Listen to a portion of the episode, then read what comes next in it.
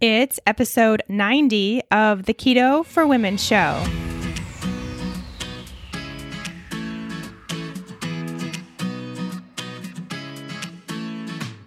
You're listening to the Keto for Women show. This podcast provides the tools you need to create your own expression of a healthy ketogenic lifestyle so you can stop obsessing and start living. I'm your host and nutritionist, Shawn Mynar. Now, let's get on with the show. Before we move into today's episode, I want to introduce you to our newest Keto for Women partner, Four Sigmatic. Four Sigmatic is a superfood company that specializes in mushroom based drinks to benefit our immunity energy, and longevity. Now, it may seem a little bit weird to base a whole line of products around mushrooms, but these aren't just any old mushrooms from the grocery store. Four Sigmatic believes in the real magic of functional mushrooms, such as lion's mane, chaga, and cordyceps, to enhance people's lives and health. They use these powerful mushrooms in things like coffee, tea, hot cacaos, and elixirs so we can get all of the benefits within the things we are consuming daily already. Important to note right here and right now that none of these products actually taste like mushrooms. They taste like they're supposed to taste. They come in easy single serve packets, tins for at home use, and even K cup coffee pods for all you Keurig users out there. I first tried Four Sigmatic coffee with lion's mane back at a conference I was at a few years ago. I had a sample and I was instantly hooked because I felt different than just drinking regular coffee. It wasn't like this weird, jittery caffeine feeling that I normally get. I think y'all know I don't handle caffeine all that well. It was like a different kind of focus and sustainable energy coming from drinking just this little packet of coffee. It was the lion's mane that was working for me instead of just hopping myself up on all this caffeine. I loved it. I still love it. Right now, I'm crushing on their chai latte when I need a little midday warm up because it's cold where I live right now and I need these midday hot drinks. And I'm all about their chai latte. It is so delicious and really hits the spot for a little midday treat. The convenience of these single serve packets are so nice. You just mix them into water. You can take them anywhere, put them in your lunch bag or your purse, your backpack, and you have these really easy drinks ready to go. I personally also add in coconut cream to make them a little frothy, delicious, keto friendly drink. I highly recommend doing that for you all too. You will absolutely love it. Right now, as a partner of the Keto for Women show, they are giving our listeners 15% off of your order when you head to foursigmatic.com slash Shawn. That's F-O-U-R Sigmatic S-I-G-M-A-T-I-C dot com slash Shawn. Use the coupon code Shawn for your 15% off. Of course, that's S H A W N. Again, foursigmatic.com slash Shawn. Use coupon code Shawn for 15% off. Thank you so much to Four Sigmatic for helping bring this show to air today. Hey, hey, friends, welcome back. Thanks as always for joining me on this episode of Keto for Women. We have another hot seat episode for you, and this time we are talking about a specific topic all of your questions that you have about gaining weight following a ketogenic diet. It's a hot topic. We're going to get to all those questions, some really, really great ones coming at you today. Kristen, how are you?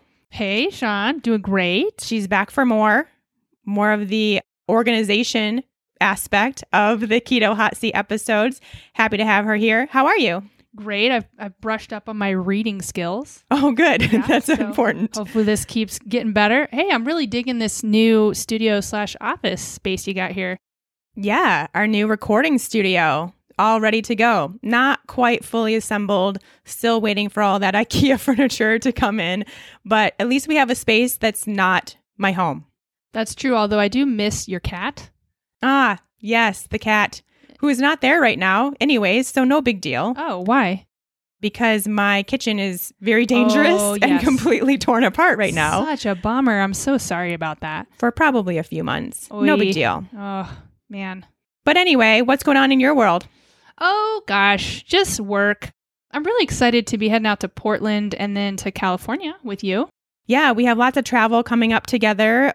We will be heading to Portland for the NTA conference, which, if you're listening to this when it airs, that's where we are. And we're hosting a meetup tonight, which will be fun, hopefully, to meet some of you Keto for Women listeners. And then head home, home for a few days, then fly right back out to LA where we will be attending Expo West. Kristen, I know this is something you've been wanting to do for years. Oh, many, many years, yes. I mean, I used to work in that industry, so I was always having to prep and design trade show booths and all sorts of stuff for the brands that are there, but I've never attended as a consumer or just someone who's interested in checking out all the products. Yeah, and for those that don't know, Expo West is, I think, probably the biggest natural products expo in the country, if not I, the I world. would say the world, yeah. it's like anybody is part of this expo. It takes days to get through trying new products, trying even old products, learning about new companies. Those companies are trying to get into grocery stores or to find influencers to help them promote. It's just a huge, huge convention of food and food that we would eat. Now, the cool thing is, we are going as consumers. So basically, representing you all out there and what we as Keto for Womeners, those of us who eat real food that want to stay away from hidden sugars and hidden chemicals and weird stuff, we're going on behalf of you to try to find the best products and supplements and beverages that would be great for you to potentially add to your shelves. And also to find those products that are not what they say they are, that may be listed as natural or sugar free or whatever the marketing is, but aren't actually because they are out there. And we've talked about this before, but that's something that both Kristen and I are really passionate about. And that's probably what we're going to be more so looking for is kind of calling out those people on what they say their product actually is. But all of this will be over on my social media channels next Thursday and Friday. Again, if you're listening to this when it airs. So make sure you're over on my Instagram stories and my Facebook stories to see those products that I love, that I don't love, that I recommend, that I don't recommend, all the new products out there that are coming to market. It's going to be a really fun time, and I want you to be a part of it, even though you can't be there with us. So I'll be showing all that over on my socials. Shall we get to some questions? We have a ton of them, so let's get after it. Yeah, as I mentioned, this was a very, very popular subject, which I think if you are someone who has gained weight while following a ketogenic diet, I know it's not fun. It's not what you expected. It sucks, but maybe it will help you to know you're not alone. There was a lot of interest, a lot of questions, a lot of stories out there about gaining weight while following a ketogenic diet. There's a lot of stories about losing weight and then gaining it back, a lot of stories about plateauing. We're going to try to get to as many of them as we can. Because there were so many, even though we were talking about a specific topic, we still got enough to fill at least two episodes. So we are going to try to break this up into two episodes, get to as many as we can. We still won't be able to get to them all, but we're going to try to get to as many as we can and cover as many of the topics as we can. So even if your question doesn't get answered, you will still find help in some of the other questions. This is Jess Betancourt, the host of DNA ID, the only true crime podcast that exclusively covers cases solved using forensic genealogy. DNA ID goes behind the headlines to answer your questions about this remarkable new crime solving tool, how it works, how cases are selected, why the cases were unsolved for so long, and how the justice system is addressing it. I include input from law enforcement to give you the inside scoop that we all crave with a straightforward, no nonsense delivery. You can find DNA ID on any podcast platform. Episodes come out weekly on Mondays. All right, let's do it. All right, first up, we have a question from Tessa. My keto lifestyle started back in February 2018. I've been doing keto for a year now and have lost 40 plus pounds. I maintain and exercise up to three days a week, mostly cardio. I love hiking, but I've encountered a roadblock with the weight loss part. I started to slowly eat healthy carbs every now and then. mainly sweet potatoes in my roasted vegetables and fruit smoothies. I've been gaining weight slowly since I started to eat these items again. I use unsweetened almond milk in my smoothies with a cup of mixed berries and strawberries.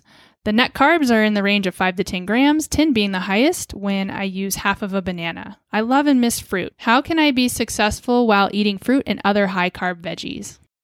Great question from Tessa, and something I think a lot of you out there could potentially relate to, which is you add in some carbohydrates or some other food that you haven't had in a year or two years or however long it's taken that you've been on this keto lifestyle and it doesn't go well, or you start seeing gain or even just not feeling great. And there are some reasons for this. I think the first thing I want to know is when you are adding these carbs back in, are you dialing back your fat intake? You will still be following a lower carbohydrate, higher fat approach, but it won't be a true ketogenic approach specifically on those days where you are interested in adding more healthy carbohydrate sources like the sweet potatoes and the fruit. So make sure you're kind of toying with that, figuring out what works best for you. Again, you're not going zero fat on those days for sure. You still want to make sure to have a nice higher fat approach, but it's not going to be as high as you're used to or have been used to for the past year. Just on those days, you'll find that balance and that should help a little bit. Also, check in on your blood sugar we need to know how your blood sugar is doing. If you have any blood sugar issues, specifically high insulin, this is going to impact how you can tolerate carbohydrates, of course. The best way to do this is by testing your own blood sugar after you have these carbohydrates. So if you're having a full meal and you want to include half a sweet potato or after these smoothies that you're making, wait two hours and test your blood sugar, test your ketones, and see how your body is responding to these meals. This will show you if you're having too high of a blood sugar swing when this happens, if it's taking you out of ketosis. This is really important information. However, you also will need to get some information potentially from your doctor if you can. It's a little bit hard in some cases to get your insulin tested, but if you can, and your doctor will do that for you, test your fasting insulin. I did this in the Fat Burning Female Project with some of the ladies, and it was astounding how many women had high fasting insulin that did not know it and they were, of course, resistant to weight loss. So I really, really recommend getting that information about your body for anyone that is having an issue losing weight while eating keto. It's not the carbohydrates' fault necessarily. It's just really not at all. They're great foods, but it could be your body's response to those foods specifically because of your blood sugar. So, really get on that. Those would be my two biggest tips for Tessa. What do you think, Kristen? Did you ever read that book, Wired to Eat? I did. By Robb I have Wolf. it. Yeah. So it, this kind of reminds me of there's a part in that book where Robb, and for anybody out there who's not familiar with Robb Wolf, he's like a former biochemist and one of the original paleo movement guys. But he has this seven day carb test experiment in his book, and it, it kind of walks you through how to run yourself through a variety of carbohydrates while testing your blood glucose. And so he did it at the same time as his wife. And it was so interesting to read how his body reacted so differently to carbs and glucose than hers. And she was like, I don't know, something like 50% better at responding to glucose than Mhm. him. And it just goes to show that everybody is so different. And it, I don't know, I assume maybe it's partly a genetic thing, but not everybody is super great at handling carbs. And I think it's really fun if you're kind of into the n equals one experimentation to run a few trials with yourself using various carbohydrates and see if maybe maybe you do respond to say squash better than sweet potato. So then that can be the carb that you reach for on the days where you're really wanting something. Yeah, I mean, it's really important to point out that it could just be that Tessa is happening to choose the carbohydrates that don't work that well for her, but she could have white rice or she could have an orange and it would be fine. It very much is dependent on each particular food as well. So that's why I love doing these blood sugar tests on yourself after the meals where you have carbohydrates. You'll notice even a change between the meals where you have the same thing, but it's a sweet potato versus the meal where you have the same meal, but then it's squash. You'll notice a change in your blood sugar too. And that's a really good way to test to find out what carbohydrates work for you, but then also the amount of carbohydrates that you can tolerate. Maybe it's just a case too where it needs to happen slowly. And I know Tessa said she's only doing this on occasion, but maybe it is a case where it's once a month and then it turns into twice a month and it turns into once a week and twice a week where you can slowly build up to this too, especially if you're coming from a keto lifestyle that didn't include any of this. There could be some time to kind of build that back up, which it sounds like Tessa hadn't had fruit in the entire time that she was following her keto lifestyle, which it looks like has been almost a year now, maybe over a year now. So that could be a case too where your body just needs a little bit of time to adjust from what it's been used to for the past year. Mm-hmm. Yeah, that's a good point. And I think too, it's, you know, inevitably you're going to have a little bit of water weight come back on mm-hmm. when you start to increase those glycogen stores. And obviously, that's not going to result in consistent weight gain over time, but it is something that will happen at first. And I think for anybody who's maybe not so into pricking themselves all the time, you know, be a little more mindful in how you're feeling. Get really in tune and connected with your body. Tessa doesn't really mention, she mentions the weight loss, the 40 pounds, but she doesn't really mention how she's feeling. And I do think there is some merit in eating, kind of doing it and how you feel experimentation after you eat carbs. So try one carb and just kind of really pay attention to your mental clarity, your energy, how you're feeling, and then test another carb the next day and keep a journal and write those feelings down. And two really important points that I have to share with Tessa. If you love fruit, you should be able to eat fruit. There is no point in going through life not eating the foods you love. So keep that in mind if you love fruit and you're missing it and it's really something that would make your day, it's a great food. It has tons of nutrients. No, it's not required. And a lot of people say don't eat fruit ever. I am not in that camp. And secondly, start lifting some weights because you say all you do for the most part is hike lift some weights. That is the quickest way to get your body carb sensitive again, I have found. I knew you were going to say that. I say it in every question. I just have to. Well, on that note, let's move along. We've got Tina up next, and she says In the past, when I tried keto, I don't know if I was actually in ketosis because I didn't check my blood, but I was so hungry all the time and experienced anxiety because I had to limit my vegetables two parts to this very concise question. Thank you, Tina. the first thing is that if you were experiencing a lot of hunger, you're probably not in ketosis. So you are just probably restricting your food intake way too much. And you even mentioned that you limited your vegetables. So that's a really good sign that you were way too restrictive and not even in ketosis, which we over here call low carb purgatory. So be aware of that.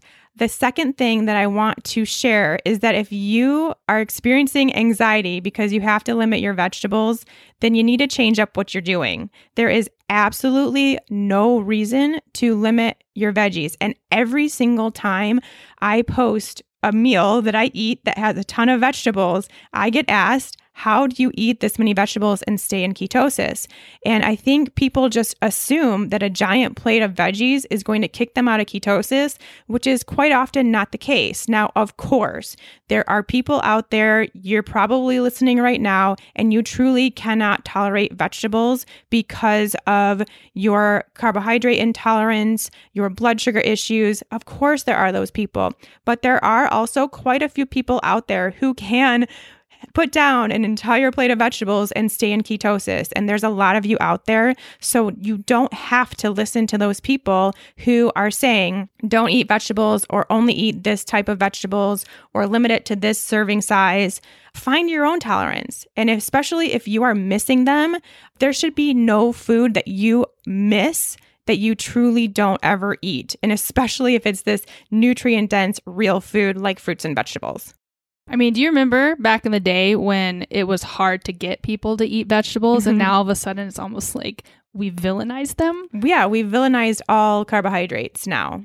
Everyone's scared. Carbs are the devil. And even these really awesome, healthy carbs, where if we're truly looking back at what our ancestors ate as hunter gatherers, this is what they ate. And then now all of a sudden we're saying they're bad and that we need to restrict them.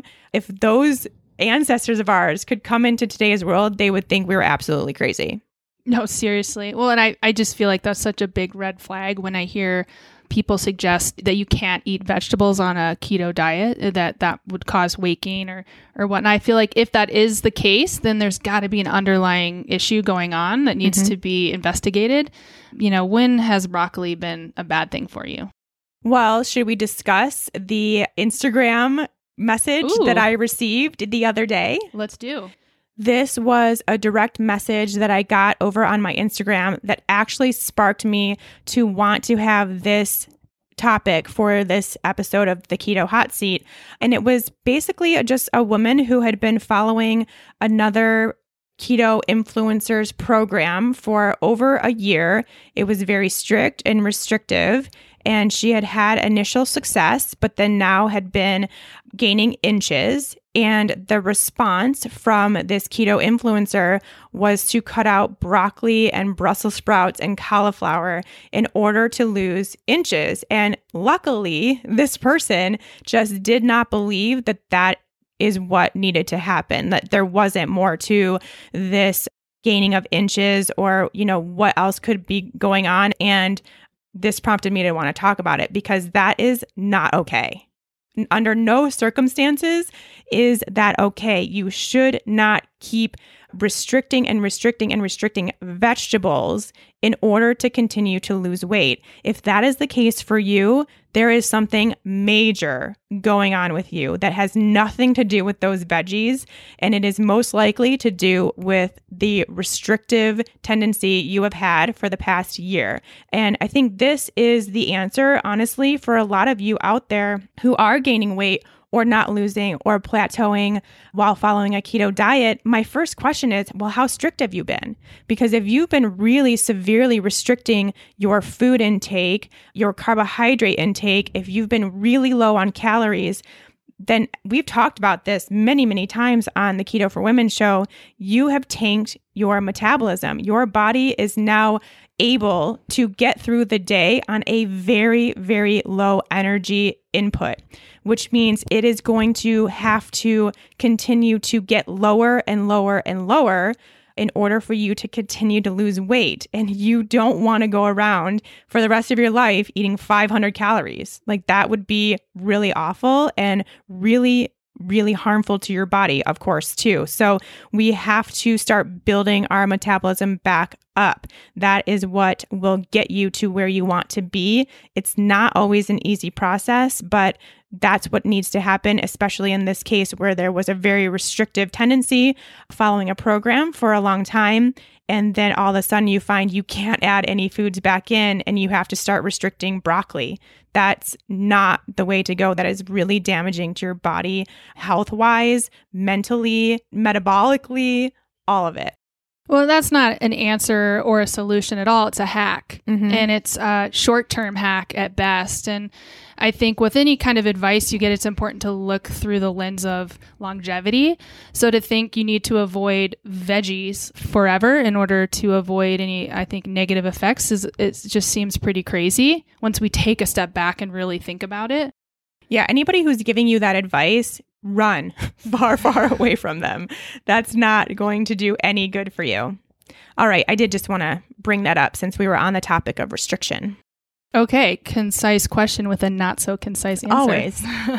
Moving right along from Hannah here, we have a question. I was diagnosed with endometriosis two years ago, and after trialing various medications to reduce the symptoms, I gained 22 pounds. After my doctor basically told me I would need to try to learn to live with the chronic fatigue as part of my condition, I decided to look into keto as a way to heal myself from the inside. As a lifelong dieter, how do I get out of the calorie counting, tracking mentality and not throw the towel in as soon as the scale stalls or my clothes feel tight. ooh, Hannah is asking the right question to the right person because I'm pretty sure I answer this question every single day. It is really hard. And trust me, I have been there. I calorie counted for the majority of my life. It is tough to let go of that. And it is especially tough to let go of that and not turn back to it when you don't see results or clothes start feeling tighter or things aren't happening as fast as you want them to happen. So, the cool thing with Hannah and with every other one of you out there that is in this spot is you have something way more important to focus on. You are not turning to the ketogenic diet to calorie count and macro count and see the scale move as quickly as possible. This is not a quick fix for you, nor should it be for anyone else. You want a life free from chronic fatigue and you want to manage your endometriosis symptoms, which I know can be debilitating. So you have a goal that is way, way, way bigger and more important than what the scale says. And that is really freeing when you are someone who is used to being on a diet because suddenly it's not about that. It's not about that at all. It's about your body and your health and being able to get through the day, the week, the month, the year that much easier with that much less pain, with that much less fatigue. Like you've got something way bigger on your plate, and that will make it a lot easier to get rid of that mentality and move into something more important.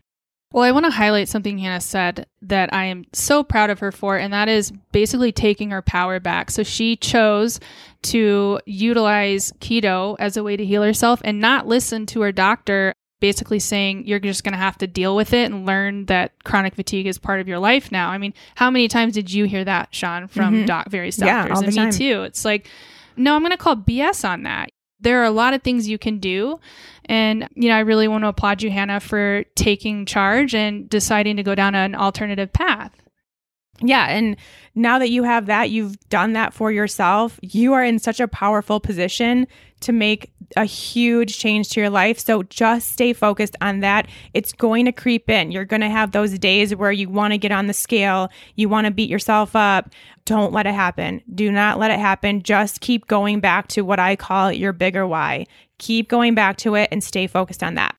Yeah, it really is a practice. I think I love studying mindset and psychology, and there's this concept called positive psychology. And essentially, it's focusing on what's going right and not what's going wrong. So, I think if you if you ever get into that kind of downward spiral with the scale or your clothes feeling tight, really start to train your brain and become aware of your thoughts and focus on the good stuff and and even putting yourself in situations where you can succeed and Maybe it's something that you can do at work. Maybe you kicked butt you know, at a presentation or, or went for a walk three times that week, which is more than you usually can. Put yourself in little situations where you, you're able to pat yourself on the on the back. I feel like the positivity aspect begins to then infiltrate into other aspects of your life and then all of a sudden the rest starts to follow suit and get rid of the but. And we even saw this in all the questions coming in for this topic. It was like, I have all this energy and I'm sleeping great, and my hormones are balanced, and I feel amazing, but I'm not losing weight. Everybody, get rid of that. You have to focus only on the positive. You are basically negating all of that hard work and all the great things that your body is doing for you with that but statement. So just take it out entirely. All right, you want to move on? Yes. Cool. All right, we've got one from Marianne.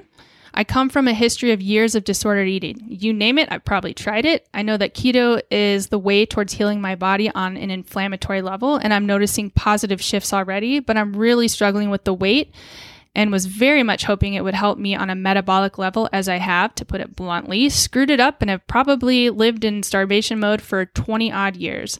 This has resulted in literally not being able to lose weight at all and finding it incredibly hard to maintain and very easy to pick up. I so want to recover a healthy balance and restore my system to have a healthy metabolism again. I am choosing to believe it's not too late. The thing is that there's not much info out there in relation to how one does this without initially packing on the pounds, and I'm wondering if you could share your expertise and shed some light. Thank you in advance and looking forward to hearing the podcast.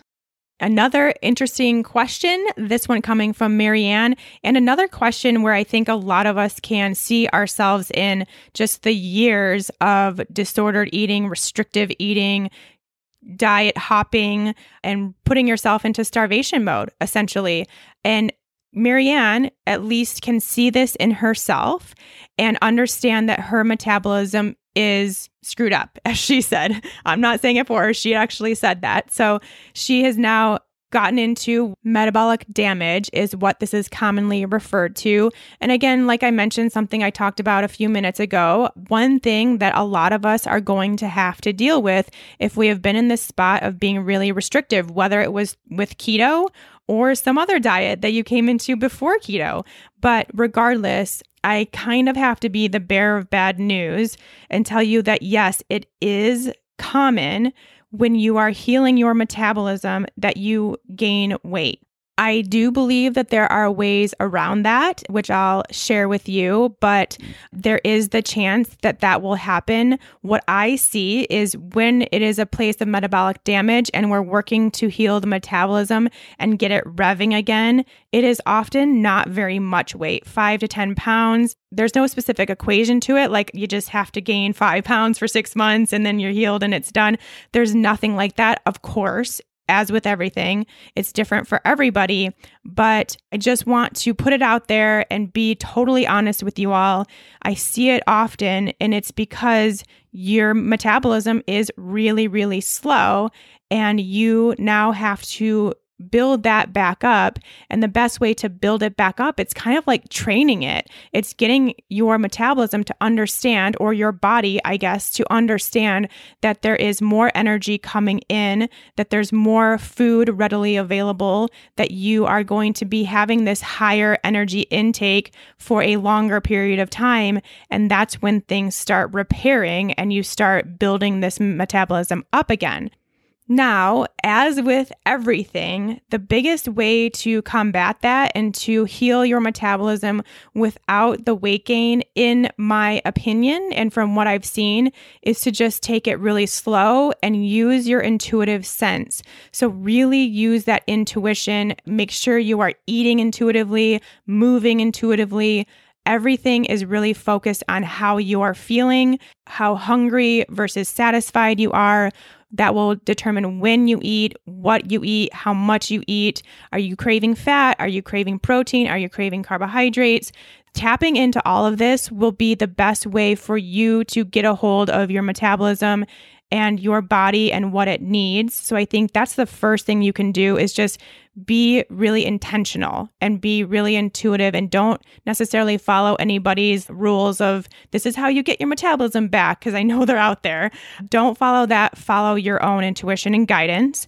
And then the second thing would be to move. Move your body, lift weights, gain muscle, be active, just really get into that place of needing a metabolism essentially. So, what you're doing then is showing your body that more energy is required because of this extra movement you're doing, because of your extra muscle that requires more energy and it will kind of spark that a little bit more, especially if you are doing something that's different that you're not used to doing as far as movement goes. It gives a little bit of a spark to your metabolism to understand okay, more energy output is going to be required. So I need to boost up my game a little bit. Well, the good news is the body is so resilient. So 20 years of essentially abusing it doesn't take 20 years to fix. Right. So I think you know what you said Shawn is great and that you know keeping that positive mentality is half the battle if not more and will help accelerate the healing i love how marianne says she's choosing not to believe it's too late right so. it's definitely not too late but i do have to i don't know i just feel like i have to be honest or just prepare people that part of the process might include some weight gain and and Marianne seeing that how it's really easy for her body to gain weight it might just need to happen for just a short period of time just a little bit of weight in order for this process to go a lot quicker and smoother i just i have to put it out there yeah, of course. Well, that's, I mean, honesty is great. I think maybe practicing like changing the perception of that weight. So maybe see it as it's here to protect your body and help you heal might help Marianne view it a little differently? I mean, that's the only reason why it's happening is because your body is in protection mode. And that's what it is built to do. It's doing exactly what our body is supposed to do for us. It's just we've manipulated it to be a situation that's undesirable. But keep that in mind and just know that it will pass. Just know that it's part of the process and it will go a lot smoother. All right, next up we have Laura. After much success on keto, nearly two years and 20 pounds lost with, with only 30 pounds total to lose overall, I gained 8 to 10 pounds after a heartbreakingly tough romantic breakup. My calories increased probably 200 to 300 a day, still keto ratios though, during the ensuing months. My stress increased tremendously, also going through some work stress, and my sleep suffered too. I'm back on the upswing emotionally and I'm seeing weight loss again. I believe the increase in calories was the main contributor to the gain, but would like to know your thoughts on the stress sleep components to the gain and some tips for proactively mitigating these if and when similar situations occur in the future. I love this question so much because it is just the perfect example of how our emotions and our stress levels play into our weight gain or weight loss. So she's gained back some weight as she went through a really stressful, emotional time. And now that she's back on the upswing, she's losing weight again. That is just proof, everybody, that there's so much more to this game than just the food we're putting on our plate. And again, this is something that's, of course, hard for all of us to grasp. And Laura is no different. She's wondering if the 200 to 300 calories extra per day were the reason for her weight gain. And I can tell you with certainty, it is not. 200 to 300 calories a day when you are stressed out is not the reason for weight gain. It is the stress, the emotion, the lack of sleep, it's all of that wrapped up into this spot where your body is in survival mode. There's a huge cortisol response and sleep. You're totally out of whack. Your whole body is out of balance when your sleep's out of balance because of that rhythm that we need so badly. So that's the reason for your weight gain during this time, which you can see because now it's coming off again as you are starting to feel better. So, with this question and, and wanting to know how to mitigate this in the future, it's all the same things that we talk about all the time here on the Keto for Women show about stress. So, when you are stressed, how can you combat that to not let it affect you as much. We are all going to go through stress. I think we've all, at some point in our life, had a heartbreakingly tough romantic breakup. We've been there. We know how stressful that is. But we can't necessarily have those things not happen, although we all hope they don't, but you can have a really good way to deal with them. You can find a stress relieving technique that brings you joy, something that you love to do that immediately makes you feel so much better. You, of course, need to be kind and loving to yourself through this time, especially, but of course, all the time but really, when you are going through a breakup, that is the sometimes hardest time to be kind and loving to yourself, but when you need it the most. And make yourself a priority in this time. So just because you have all this stuff going on with work, with your family, with your breakup, with your spouse, whatever it may be, when you are in a stressful scenario like that, we oftentimes then put all of the emphasis on that thing that's causing stress. Whereas instead, we need to go back into ourselves, focus on ourselves, our health, what's important to us, and keep that the priority. So it's all the same stuff that we talk about as far as how to deal with stress and emotion and all that good stuff. It's just really getting that set for the future, knowing that these times are going to come. So, I have a lot to say about this because, as you know, Shawn, I am a total stress case. I'm glad that you're admitting it. well, I, have been working on it for a while now, but man, so a couple years ago, I did this workshop called The Art and Practice of Self Compassion, and it was it was because I, I was going through a horrible time. I was going through a bad breakup, and my parents got were getting divorced, and I got laid off from my job, all pretty much in the same three months. And the most life changing technique that I learned in this workshop is something called a fire escape plan. And I think this is a really cool practical application for Laura or anybody who wants to better combat stress or anything where you can't control the outcome. All you can control is how you respond to it. And you basically create a list of things that you can do in these times that help you get back into your body and out of that negative tailspin that comes with feeling super overwhelmed or stressed or emotional and having an emergency plan to turn to without having to think about it because you know in those times your brain you just can't think clearly so having something already mapped out that you can just follow that will help you feel better is tremendously helpful. Yeah, can you give us some examples? Yeah, so at least in the workshop that I did, there were six categories. So you want to sit down, maybe find a quiet space, light some candles, kind of get in the zone, and make a list of things that calm you down and ground you. And the six categories are people. So think of people in your life who are non judgmental and show up and support you. Places. So that's geography that speaks to your heart. So maybe it's hiking or a park or something. You immediately feel better when you go to this place practices. So, this is something like, say, yoga, uh, going to the gym, lifting weights, meditation, books. So, anything you can turn to, open up a page and read, and it helps you get into a better frame of mind. So, poetry, journal, you know, something inspirational, spiritual. And then there's art and audio. So, this can include music and podcasts. Like, what are some of your favorite songs to just pop in some earbuds and help bring you down? And then the final one is sensory experiences. So this is, you know, taking a bath, candles, getting a massage, you know, snuggling in a blanket, something like that. And so you make this list and then you put it somewhere. Like I have mine in a note in my phone so that you can pull it up whenever you need it at any time. And then just go through the list. I love it so much. Yeah, super helpful. So good. Yeah. One quick thing I wanted to add from Laura's question that isn't what her question was about, but something to note is she did increase her food intake during this stressful time, and that is normal and to be expected. When your body is going through stress, you're releasing cortisol, and you will potentially need more energy in order to get through the day feeling good.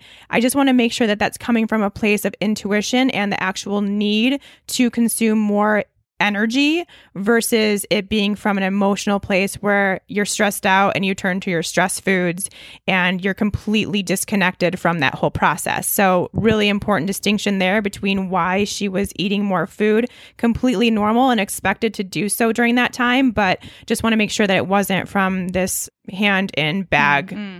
Without any emotion because I'm stressed. Yeah, good point. Good point. All right, moving along. Mm-hmm. All right, up next, Michelle. Hi, Shawn. Our whole family started keto in February 2017. My husband dropped his last 20 pounds, is now eating real food, and has never been lighter. My 11 year old, the main reason we started, dropped 25 pounds, and although he still has some belly fat, he is the lightest he's been in three years. I so dropped, cool. wait for it, nine pounds. Wah wah. But I felt healthier, slimmer, and generally better. But now I'm bloated, like I just drank beer bloated all the time. It's been going on for some weeks now. I just can't shake it. I test, I intermittent fast, I work out two times a week. This is new, but I don't track macros. I just read my labels and try to be on point. The main thing that has changed is it's baking season. And although everything I make is keto friendly, and honestly, I don't think I overindulge, that is my main difference. Could it be extra almond flour or coconut flour or the quote unquote sweetener I'm using? Or do I just need to get more strict? Thanks for your thoughts. First of all, I think nine pounds is pretty great. I mean, you may not think so because you're also looking at what your husband has done and your son has done, but nine pounds is great. So, first of all, let's celebrate that. Second of all, getting more strict is rarely the answer, especially if you are coming from a place of eating a real food keto diet. I would not tell you to get more strict with that when you're putting real food on the plate. Bloating is what you're dealing with now, which isn't necessarily anything to do with weight loss, weight gain, weight loss resistance, none of that. It's a sign of GI distress. So your gut is inflamed, most likely. It's not potentially digesting the food you're eating well. It could be a food sensitivity. You could just have an imbalance in your microbiome, which is the good versus bad bacteria in our gut. A lot of times, especially when it's the holidays or we're eating foods we're not used to, this can really easily go out of whack and we can start having less of the good guys than we're used to and potentially more of the bad guys than we're used to. And it will definitely show up as bloating along with changes in your stool, inability to digest food, even just fatigue, skin conditions, all that stuff. So be on the lookout for other signs too that may have changed recently along with this extra bloating. But what I really think could be going on here is that you already had some sort of gut issue going on. We know it as leaky gut or intestinal permeability. And then you started adding in these foods, as in the almond flour and these sugar free sweeteners. And now it's starting to really irritate and inflame your gut lining. You could be causing a food sensitivity. But I really think that's what's going on with the bloating. If you take out these foods, this would be the first step to at least get rid of the bloating. But you're going to have more work to do in really trying to investigate the gut issues that you have going on because I'm pretty sure that's what's happening. Well, and it could be just a coincidence and timing and that, you know, maybe Michelle traveled somewhere or picked up some kind of gastro bug at around the same time that she started eating a little more of these baked goods or, you know, it's baking season. Mm-hmm. So, and then that's just adding fuel to the fire of something that she picked up recently. Mm-hmm. So that's where, yeah, the gut testing comes into play, the food sensitivity comes into play. Yeah, what I will say though is I see all the time these sugar free sweeteners, even the ones that are claiming to not have any sort of stress on the GI system, still cause stress on the GI system. I see it all the time in clients, and then they take these sweeteners out and they're totally fine. And it happens to me too. I have personal experience with that. Even the erythritol that's not supposed to cause any sort of GI upset really upsets my stomach. So I think even just that could be the answer. Oh, totally. Well, and that's one of our main missions at Expo is to try to find products that don't have erythritol or stevia or any of those other weird sweeteners. Yeah, they're gross, first of all, in my opinion. I am not a fan of the taste, but also I don't want to feel terrible after eating those foods. And there has to be some way to get a snack that is keto friendly that doesn't contain these chemicals. Well, find out next week. We're going to find out. And as soon as we do, I will be sharing it. I promise. All right, moving on. All right, Amanda, could my weight gain be because I still consume artificial sweeteners along with a high fat content? Yeah, this is kind of similar, but a little different of an answer because we all know and may need to be reminded, I think, at this point that when you are eating a sweet food, whether it is sweetened with real sugar, with honey, maple syrup, erythritol, stevia, your body is still taking that to be a sweet food. It is going to react similarly in all of these cases to a food being sweet, no matter what type of sugar is in it. So, yes, if you are still consuming a decent amount of artificial sweeteners or even a small amount of artificial sweeteners, I think that could definitely be contributing to the inability to lose weight on a ketogenic diet. My recommendation is always to limit that to being a special occasion. So, something maybe you consume once a week, once every few weeks, when the craving strikes or it sounds really good to have this particular treat. That is the best way to really make sure you are on even playing field with your blood sugar, with how you handle sweet treats, and it really becomes more of just a fun and occasional thing. Shawn, do you have any tips for Amanda on how to transition away from artificial sweeteners and maybe swap in using real foods sweeteners? Well, I mean, that's a hard topic to talk about here on the Keto for Women show because there's just a lot of controversy about which sweeteners to use on a ketogenic diet. Now, I am coming from the place of finding real food sweeteners, as in honey, coconut sugar, maple syrup, a tiny bit of that to be way more beneficial and way less taxing on our body and our health overall than using erythritol, stevia, these highly processed sweeteners to sweeten my food, even though technically there is no sugar in them.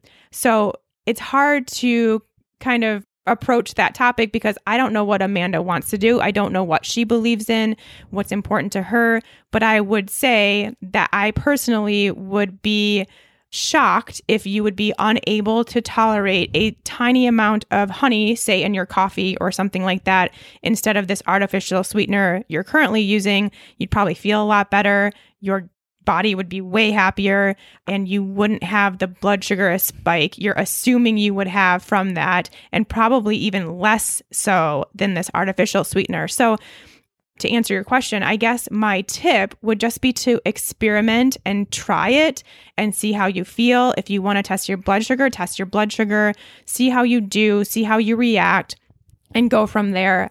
And, you know, kind of do your own comparison of this is what happens when I have this artificial sweetener. This is what happens when I have honey in my coffee or whatever you're trying to use. Even Yacon syrup, I think, is a great substitute.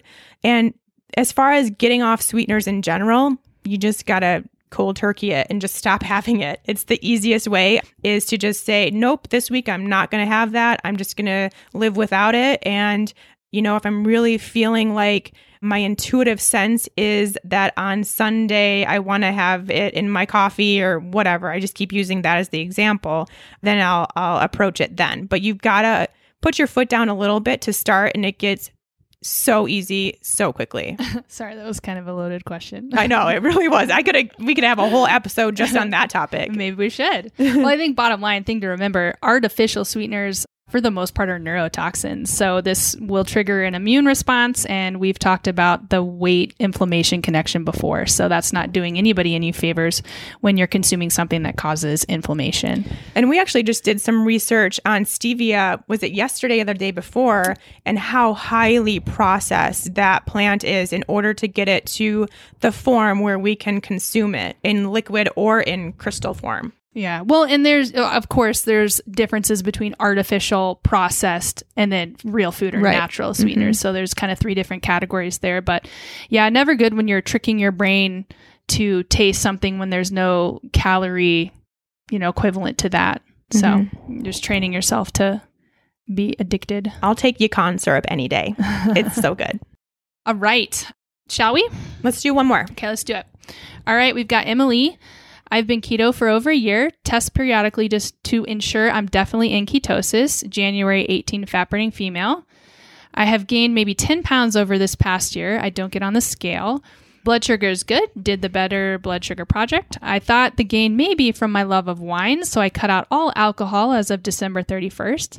So it's been about two months alcohol free, and no weight has budged. I work out about five to six times per week, mix of cardio, weights, and PiYo, so I stay active.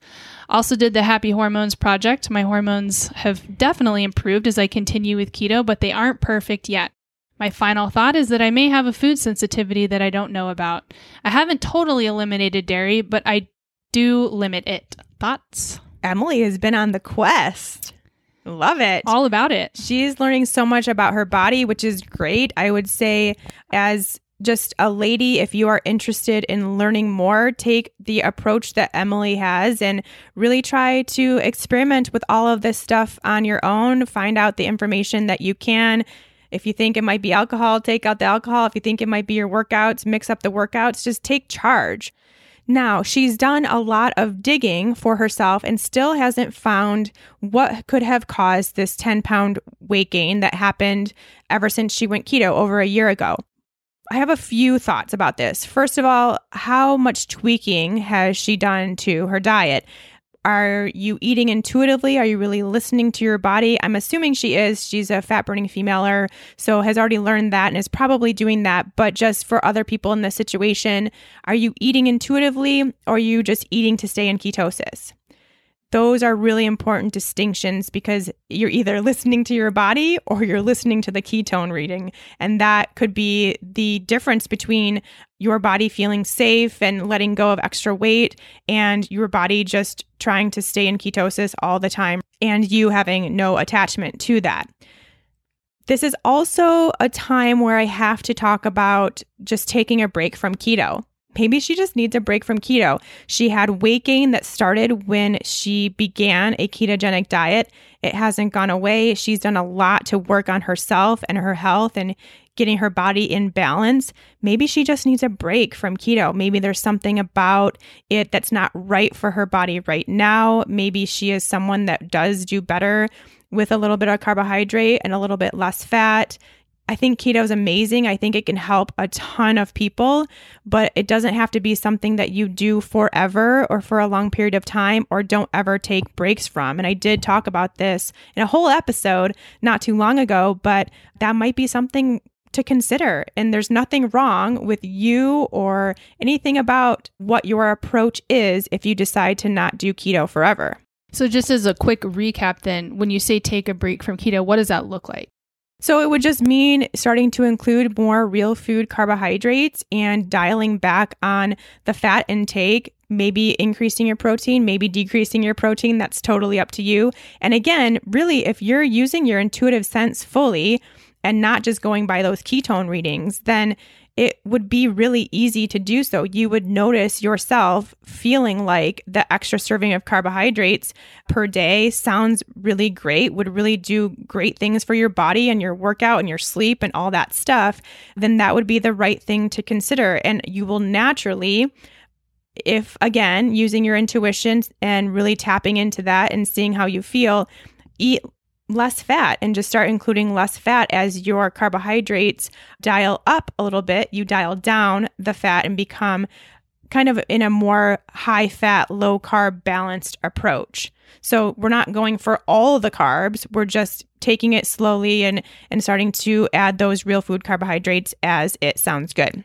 So, also, I want to know a little bit more about the diet history here. Again, we've talked about metabolism and about what restriction does to your metabolism. Could this be the case where, when starting keto, you also got out of this restrictive tendency and it's just taking your body this time in ketosis to feel safe and balanced and comfortable before shedding that weight again. So, this could be kind of your metabolic reset, I guess we can call it. So, I'd be really interested in that. And then, of course, yeah, you can definitely see what's going on with your gut health, what food sensitivities you have. That always is really important and something that a lot of women get results from as far as weight loss when they do that in the Good Gut Project. So, that is really something I recommend too. But since you've done so much testing recently, I say just kind of sit back with it, tap back into your intuition, see if it's still right for you to be in ketosis or if you feel better taking a break from ketosis, and just see how it goes as you progress.